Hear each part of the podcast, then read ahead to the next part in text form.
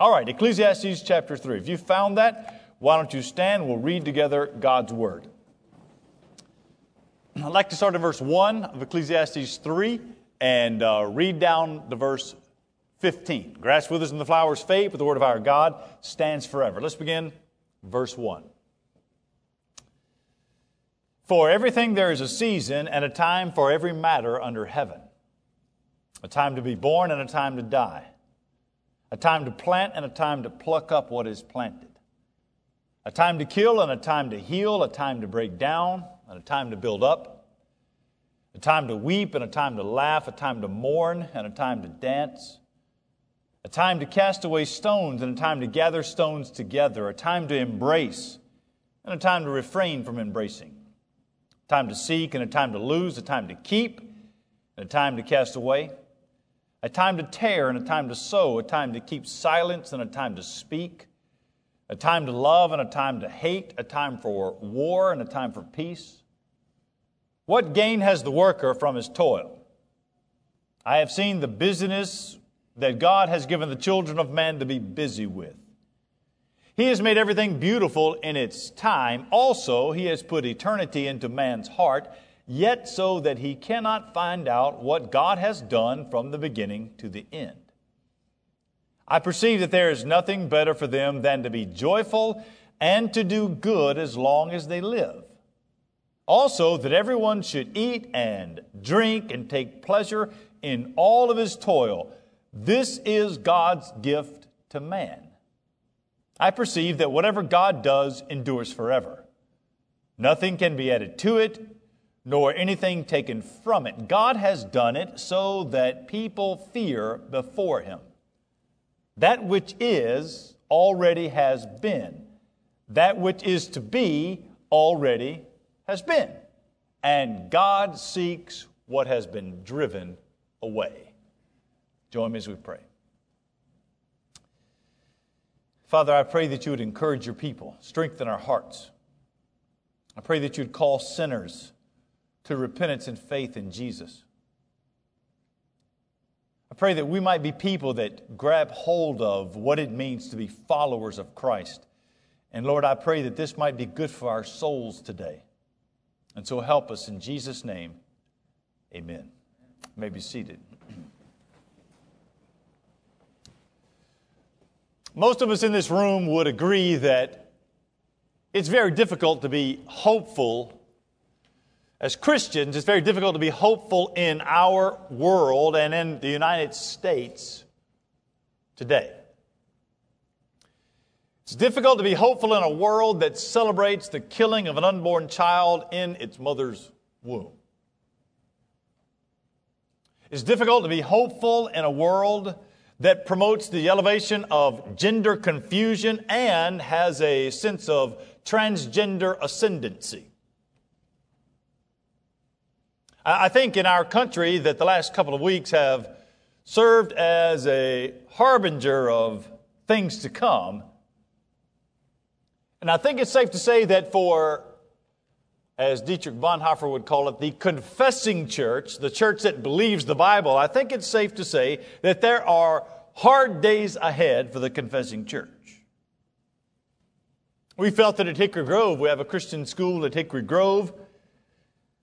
We always seek to make sure and strengthen our positions on biblical, even sexual worldviews. You look at society, and it's enough to make a, a Christian parent, a biblically minded parent, worry for the future. If you're not careful as you think of those things and as you focus on those things, as you think about the continued downward spiral of our society, it would be very easy to start feeling a sense of futility. You, you, feel it bubble up to the surface. It can almost be a sense of hopelessness. That, that is, if you look at life as just being under the sun. That's what the preacher has done in chapter 1 and chapter 2. We've gone through it in three weeks. And in chapters 1 and 2, what the preacher does, and that's the writer of Ecclesiastes, Solomon, what the preacher does, he talks about the state of the world as an almost depressing place. He talks about the state of mankind as almost living in futility. You read chapter 1 and 2 and you think this is not a very hopeful book. I can't believe we're going to spend all these uh, months in, in Ecclesiastes. But when you get to chapter 3, something happens. In chapter 3, the preacher starts getting our eyes up. In chapter 3, he turns the light on. In fact, chapter 3, the preacher is going to strengthen our souls as he casts our vision not on what we do or have done, but on what God does. Chapter 3 tells us that so many of us sitting in this room, watching online, so many of us have gotten it wrong when we try to think of where God's place is in our world. So we try to fit him in on a Sunday. We try to fit him in so the blessing at lunch or at supper. We try to fit him in with a few minutes of of, of Bible reading in the morning or in the evening, and all of those things are really good things to do. But you need to be careful with the language when you start talking about trying to fit God into your schedule. You even hear it in the language of, of talking about how prayer in school was thrown out in the 50s and 60s and how people threw God out of the school. How small do you think God is? You see, chapter 3 doesn't talk about us trying to find a place for God in our world. The preacher flips it over, and chapter 3 talks about you and I finding our place in His world. Chapter 3 introduces us to this all consuming goodness of God, this, this overwhelming and joyful security of knowing that this is my Father's world and all that is, is God's. All that is, is God's. And if you can start thinking about that and thinking like that, it's a liberating thought, it's an encouraging thought. It should be, it should be food for your soul. So instead of wringing your hands at every foul turn of society, and those turns are going to get more and more foul, Let's, let's you and I turn our faces into the warm light of the Creator and let's rejoice in the soul saving grace of His Son, Jesus. I, I want to spend the next few moments just taking this, taking this chapter and incur, I want it to be an encouragement to your soul. I want you to hear that no matter what, this is important for believers to grasp, no matter what, our God is in absolute control. Now, when I say absolute control, I don't mean that God has set it up and is letting it go, and if things get out of whack, He'll come in here and there and fix it. I, when I say absolute control, I mean He is in control of the very events of your day to day life. What I'd like to do, let's take a look at what the preacher says about God. All of this from verse 1 down to verse 15, every bit of it is about God. Let me just give you a couple of, of points as we go through. Here's the first one I want you to see. A basic, basic to Christianity. Number one, God's plan is good. God's plan is good. You hear it in the language in verse 1. Let me read verse 1 and read it slowly. Listen to what the preacher says. Circle the words. For everything there is a season and a time for every matter under the sun. Hear the words? Everything, every matter, every event, all of it. There is not one rebellious molecule in the entire universe. There is not one rebellious ray of light. Hey, I've had to preach this to myself today. There's not one rebellious drop of rain. That, that rain falling today, God's plan. There's nothing that escapes the all encompassing plan of God. Creation itself is marked by an orderly fashion that you find in Genesis chapter 1 and 2 that tells us there is a divine and perfect and good plan. I mean, even, even the sentence in verse 1, even the sentence indicates that God is taking pleasure in the unfolding of his plan. Let me, let me take you back there to verse 1. For everything there is a season and a time for every matter under heaven. You see that little phrase, every matter under heaven, every event under heaven? That word matter or event uh, comes from a Hebrew word with its three consonants. There are no vowels in Hebrew. Three consonants, hefish is how you would say it, and it actually means this is a good event, that he's finding pleasure. Bring that back here, and it's the idea that God's plan, every bit of it, all things that are happening are good. That the world you live in, as it unfolds, it's good. Now, we'll get to the poem. It's what everybody knows about Ecclesiastes is verses 2 through 8. But when you read those two, uh, when you read that, that poem in verses 2 through 8, when you read it, you'll see that there are good things listed and there are bad things listed. There are hurtful things listed, there are happy things listed. And the indication is that every one of those events listed by God, whether it's bad or good, joyful or painful, some of you walk through some of the darkest times, all of that is in the hands of God, and it should not cause you alarm. Of, of all the people in the United States, of every person that lives in this country, Christian people should take great comfort that our sovereign God is in absolute control that his plan is good. Our question should be more like this. Our question should be a couple of questions you can ask yourself. Okay, uh, how do I honor God going through this event? How do I honor God when I'm having to walk through a divorce that I didn't ask? I didn't ask for that. It's not what I wanted. How do I honor God? Or you might ask another question um, How do I, as a Christian man, how do I grow? Or you might ask a good question is since we're carrying the gospel, we believe in the gospel, it saves people. We might ask, as I walk through this, this tragedy, and your tears coming down your face, you might ask the question, how do I actually adorn the gospel? We, don't change the gospel. Adorn means to, to shine light on, to, to, to, to beautify, to, to make it look good. How do I, or you might ask a simple question, how do I fight sin in this? How do I fight sin? You see, God's plan is good, and He is in absolute control. Let me give you another um, another thought from this passage. You have to take it uh, verses 2 down to verse 8. Just take the whole poem. Second point is uh, God has set boundaries. He set the boundaries. You'll see it when you read it. I mean, here's the most well known passage from the book of Ecclesiastes, popularized um, by a band called the Byrds in 1965. The song, uh, Turn, Turn, Turn, the song was actually written by uh, Pete Seeger, who was a folk singer. Uh, he, took, he took this passage, added four words to it.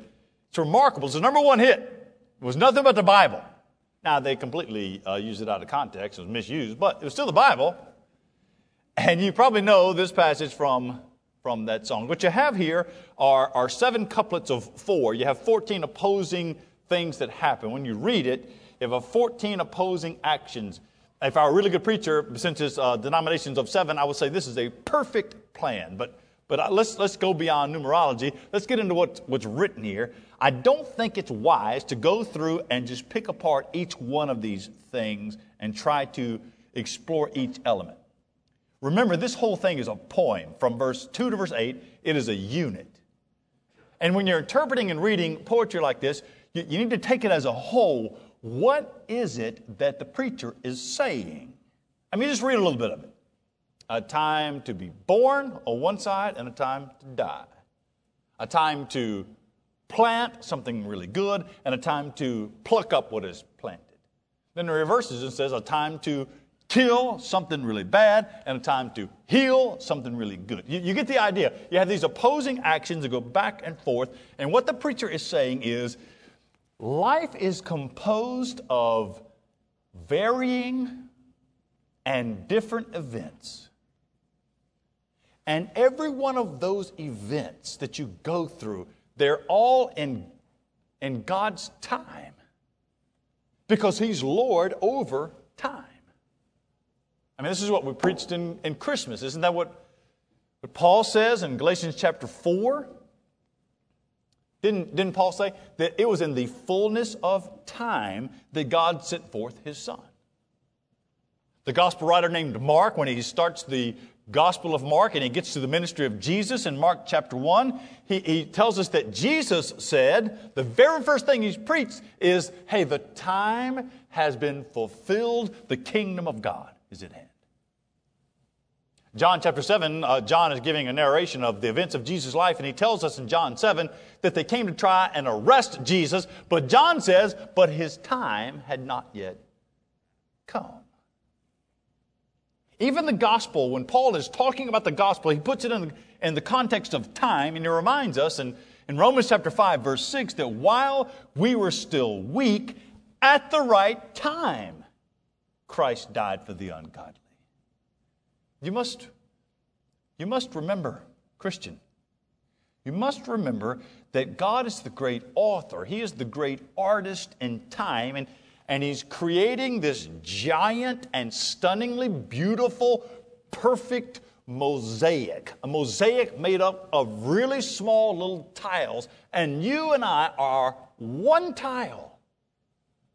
We can't see the beauty of the picture. We trust that our God is in absolute control. His plan is good, and He set the boundaries. I'm going to give you a third thing to consider. You'll find in verse 9 and 10, number 3, and that is that God gives God gives the remarkable. We need to be careful here because oftentimes we think about what God gives as, as those big things. We're praying for miraculous things. We're praying uh, for God to change the course of our lives. And oftentimes we overlook the unremarkable God gives the unremarkable. Let me show it to you in verse 9.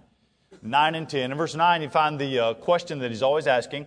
You come through the poem and you have a time to be born, a time to die, uh, a time to kill, a time to heal. It goes back and forth, back and forth, all balances out. You get to chapter, uh, to verse 9, and the preacher says, What gain?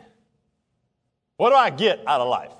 What gain is there for the worker from his work. And then he tells us here's the gain, here's the gift. Verse 10, look at the gift. I have seen the busyness that God has given to the children of men to be busy with. You read verse 10, and here's the preacher is reminding us, strangely reminding us and himself, that God's gifts are not just the stupendous, they're not just the miraculous, not just the life changing events. Verse 10 seems to describe everyday, mundane events that fill up your time. It, it, it's oftentimes I come home from work, I've been at the office, especially if there's, like we've been the last couple weeks, if nobody's at the office, I've been there and I come home and Connie will say, How was your day? And my answer might be, My day was fine. Not much happened, which in a preacher's life is a really good thing. Not much happened. But it would be eight or 10 hours of unremarkable happenings that happen to be, according to verse 10, a gift. So, so let me just speak to you. Instead of feeling uh, bored, instead of feeling like you're spinning your wheels, instead of feeling like you're not actually doing something great, it's, it's a mistake to tell our children that God has great plans for your life. It might not be. God might have average plans for your life. I mean, here's, here's what the text says I know that God has given the business that which to make the men and women find themselves busy with. So instead of feeling bored or slighted, we should be thankful to the giver that He's given us what keeps us busy during the day and, and, and find a way to, I want you to find a way to do the unremarkable and the undernoticed and do it to the glory of God. Not seeking to find a way to put God into your world, but finding your place in God's world. It begins with seeing that sometimes in God's world, each uneventful, unremarkable day is a gift from the ruler of the world. My, fourth point tells us why. Stay, stay with me here. My fourth point is that God is the one who makes it all fit.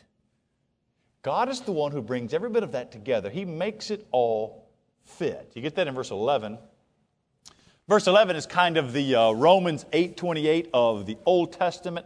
Remember Romans 8:28? God works all things together for good for those that love him and called according to his purposes. God works all things together for good. God works in your life all things together for good. God, God doesn't say all things are good, he works all things together for good. Me show where I get that is in verse 11. Verse 11 is the Romans 8:28 of the Old Testament. The preacher says, He has made everything beautiful in its time. It might be translated, He, God, has made everything appropriate in its time. God has made it so that everything fits together in its time. God is ruling the universe. He is orchestrating the events of this world to bring about His own glory. You will hear people say that the world is out of control. The world is not out of control. The world is very much in control. So that makes it that we've got to look at the events of our life, every hurt, every persecution, every discomfort, every dark day, every pain, every tragedy, every time you've been done wrong. Any of that has been brought about so that God's people, that you and I, His people, we might display what does it mean to be identified with Christ? What did Paul mean when he says, I've been crucified with Christ? What did the apostles mean when they say, I want to know the fellowship of his sufferings? What did the writer of Hebrews mean when he, when he writes to this persecuted church and he, he invites them, look, let's go outside the camp. He had read Leviticus, and outside the camp is where you put all the trash. He says, let's go outside the camp where Christ is, and let's stand there in his shame and be glad of it. All of those things brought into our lives to show what it looks like for a Christian to bear up under all this world has to give us. Not only that, I've been talking, that's, that's for you Christians. I want to talk to unbelievers in my, my fifth point. Number five, it's God. God is the one who put the hole in your heart. God is the one who put that aching, that thirst, that desire, that longing. You, you see it right there in verse 11. He has made everything beautiful in his time. Also, God has put eternity into the heart of man.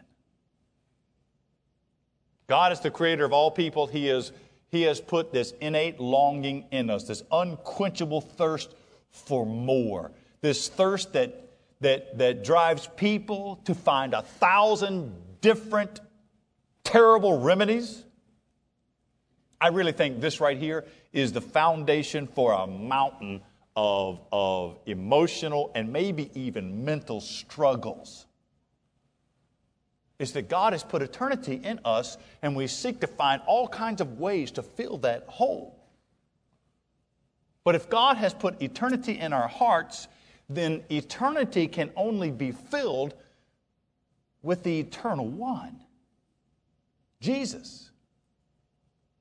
So, for, for you that are not yet Christians, let me, let me insert the gospel here. That God has created us in His image. That image is disfigured because of sin. What it is that separates us from God is sin. Sin that we are born with, sin that we commit, it separates us from God. And there's only one solution. God, who's a just judge, is also a loving Father. He sends Jesus. Jesus, all God and all man, this is what the Bible teaches, lives perfectly because we can't. At the cross, what he does there is he takes the punishment that we are due because of our sin. God, the judge, must punish sin. That punishment goes on Jesus. And the transaction, we call it the great exchange, He takes our sin and gives us His righteousness. When you believe, that's what you're believing. When you look to the cross, that's what you're looking to the cross for, is forgiveness and righteousness. God raised him from the dead after he died. God raised him from the dead. He has ascended into heaven and now sits as Lord. And the way the gospel works is you believe. You put your faith in what, in what God has done. Brings me to my sixth point about God. You'll find it there in verse 11, number six. It's God's sovereignty. God's sovereignty is what matters. I want you to get familiar with that word. I want you to love the sovereignty of God, the bigness of God, the fact that God is in control. I want you to read all of verse 11, but pay very close attention to the last statement in verse 11. Notice what the text says He has made everything beautiful in its time. Also, He has put eternity into man's heart, yet so that he cannot find out what God has done from the beginning to the end. We don't know what God has done. We don't know the one billion things that God is doing right now. We don't know what God will do in the future. We can't speak for God. If you're following in the, in the Bible reading plan that we're using at the church, and we're getting into the book of Job, you get to Job chapter 38, you find out we can't even actually question what God does. One of the most freeing things, and I'm asking you to do it today, one of the most soul satisfying and freeing things that you can do is actually trust God. Trust that He's holy, that He's good, that He's just, that He's righteous. Trust that at the cross He's, he's forgiving, that He will bring, He brings men and women to Himself. God's sovereignty matters for a reason. Verse 7 tells us why. Or, yeah, verse no, not verse 7. My seventh point tells us why. I get verses and points. I get so many points, I get mixed up. God's sovereignty matters for a reason. My seventh point tells us why. Number seven, God is the one who gives happiness. You, you, want, you want to be happy, verse 12, and, uh, verse 12 and 13. God is the one who gives happiness. Let me read verse 12, 13.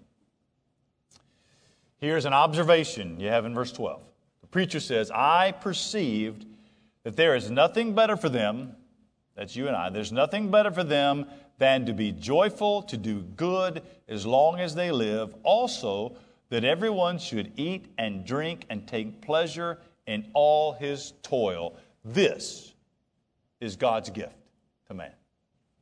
That, that list from verse 12 and 13, this is what God gives us.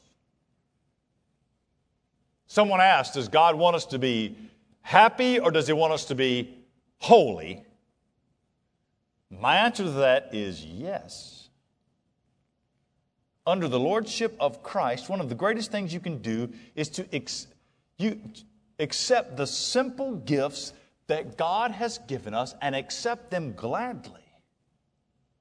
And use those simple gifts that God has given to men and women use them the way that God intended them to be used. You, you, just see the list. You can make it yourself in verse 12 and 13 to be joyful, to simply do good, to find joy in what you eat and what you drink. Verse 13, to do work, to do what you do to the glory of God. Because we believe that no matter what, our, God, our good God is in absolute control. Now, this passage right here ends with a flourish. I'm going to need to leave out verse 15, so let's just pull it out for a moment. And I want to, I want to take our attention to verse 14. Verse 14 tells us three great things about God.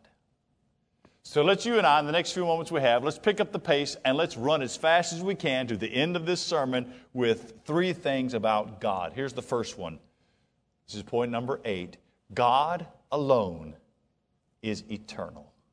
You see what the text says in verse 14? God alone is eternal. Whatever God does, that endures forever. Nothing you stake your life on, nothing you invest yourself into, nothing that we see here on earth will last forever. And yet, you know what the gospel teaches? The gospel teaches that any sinner that turns from her sin and puts her faith in Jesus, any sinner that is saved by God's grace and gripped by God's grace is forever secure in Christ. He alone is eternal. There's our hope. He alone is eternal. I'm going to give you another thing about God. You'll see it again in verse 14. Here's point number nine. Not only is God alone eternal, number nine, God alone is perfect. You see that in verse 14? I perceive, this is what, this is what I observe, the preacher says, that whatever God does endures forever. That's the first point. Nothing can be added to it, nothing taken away from it. We've talked about God's plan being perfect. And a lot of us live our lives and have so many things happen. It's hard to actually believe that God's plan is perfect, but we trust that it is in the mosaic of God's sovereign plan. But it's not just His plan that is perfect, His grace is perfect, His forgiveness is perfect, His ability to, to heal is perfect, His love. It's good for us to remember that God's love is perfect. It is perfectly shown to us at the cross of Jesus. God alone is eternal. God alone is perfect. Let me give you one last point, number 10. God alone is to be feared. Feared. You, you can, if you, if you feel better with saying stand in awe, respect is not strong enough. Fear is the, you might want to say worship. I mean, read it to the end. Verse 14. Let's run all the way to the end of verse 14. I, I perceive that whatever God does endures forever. Nothing can be added to it, nor anything taken from it. God has done it. All of this we've talked about God has done it so that people fear before Him, worship Him. God has worked all of the events in your life so that you might be brought to the point of standing in awe of God. God has done everything in your life, God has done everything in creation that we might stand in awe and worship Him and worship Him alone. Now, the days ahead, it's going to be important that Christians fear God alone. That He is holy and righteous and sovereign and just. That should, that's enough to make us fear Him. Why? Because we are sinful and unrighteous and doubting and guilty. It's the great problem that's solved by Jesus. Jesus, who did what we couldn't do, lived holy, who fulfilled all righteousness, he took the judgment, he absorbed the punishment, he victoriously rose from the dead and provides forgiveness and reconciliation to any sinner who will believe. For the vast majority of you here that are believers, you should be encouraged because no matter what, our God is in absolute control.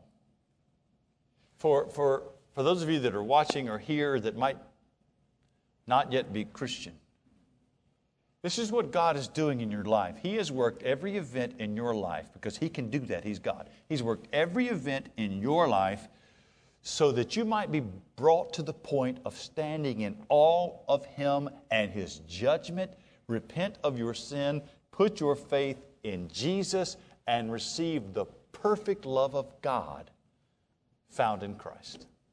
That's our desire. That you receive the perfect love of God found in Jesus. You join me as we pray together. With your heads bowed this morning as we go to the Lord in a time of prayer and reflection, for every Christian here, every Christian, what, what is the sin that you need to repent of? What is the thing you need to thank God for? Where is it you need the most help? As I pray, that would be a good thing for you to ask God. Ask Him to help you with that. For everyone that is here and, and you're not a Christian, why has God done this in your life? Has He done this to bring you to faith in Jesus? We'd like to talk to you about what it means to turn from your sin and by faith come to Jesus. Father, I pray that you would, you would be honored at Hickory Grove. I pray that you call people to yourself. I pray that you would encourage believers and strengthen our souls for the task. Give us the ability to trust. Help us to honor you. Father, I pray for those that are, are not Christians that today they would feel the weight of their own sin and turn by faith to the cross and trust what you've done at the cross. So be honored here. In Jesus' name we pray. Amen.